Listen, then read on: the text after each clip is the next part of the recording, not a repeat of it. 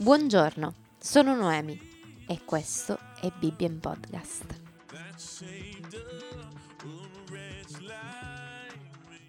Oggi leggeremo assieme dalla lettera di Tito al capitolo 1. Paolo, servo di Dio e apostolo di Gesù Cristo, per promuovere la fede degli eletti di Dio e la conoscenza della verità che è conforme alla pietà, nella speranza della vita eterna, promessa prima di tutti i secoli da Dio, che non può mentire Egli ha rivelato nei tempi stabiliti la sua parola, mediante la predicazione che è stata affidata a me, per ordine di Dio, nostro Salvatore. A Tito, mio figlio legittimo secondo la fede che ci è comune. Grazie e pace da Dio Padre e da Cristo Gesù, nostro Salvatore. Per questa ragione ti ho lasciato a Creta, perché tu metta ordine nelle cose che rimangono da fare e costituisca degli anziani in ogni città, secondo quelle che sono le mie istruzioni. Quando si trovi chi sia irreprensibile, marito di una sola moglie, che abbia figli fedeli, che non siano accusati di dissolutezza né insubordinati. Infatti bisogna che il vescovo sia irreprensibile come amministratore di Dio, non arrogante, non iracondo, non dedito al vino, non violento, non avido di illeciti guadagni, ma ospitale, amante del bene, assennato, giusto, santo, temperante, attaccato alla parola sicura, così come è stata insegnata, per essere in grado di esortare secondo la sana dottrina e di convincere quelli che contraddicono. Infatti vi sono molti ribelli, ciarloni e seduttori nelle menti, specialmente tra quelli della circoncisione, ai quali bisogna chiudere la bocca uomini che sconvolgono intere famiglie, insegnando cose che non dovrebbero, per amore di guadagno disonesto.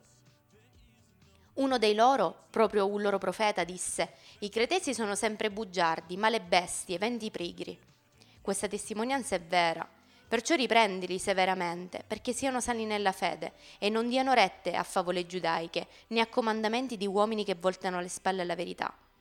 Tutto è puro per quelli che sono puri ma per i contaminati e gli increduli niente è puro, anzi, sia la loro mente sia la loro coscienza sono impure.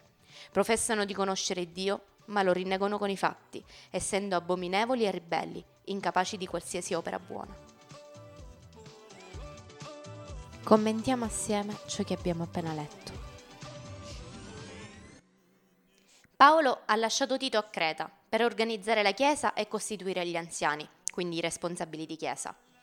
Paolo ci spiega che l'anziano deve avere certe caratteristiche, quindi deve essere attaccato alla parola di Dio, deve essere in grado di esortare secondo la sana dottrina e di convincere quelli che contraddicono.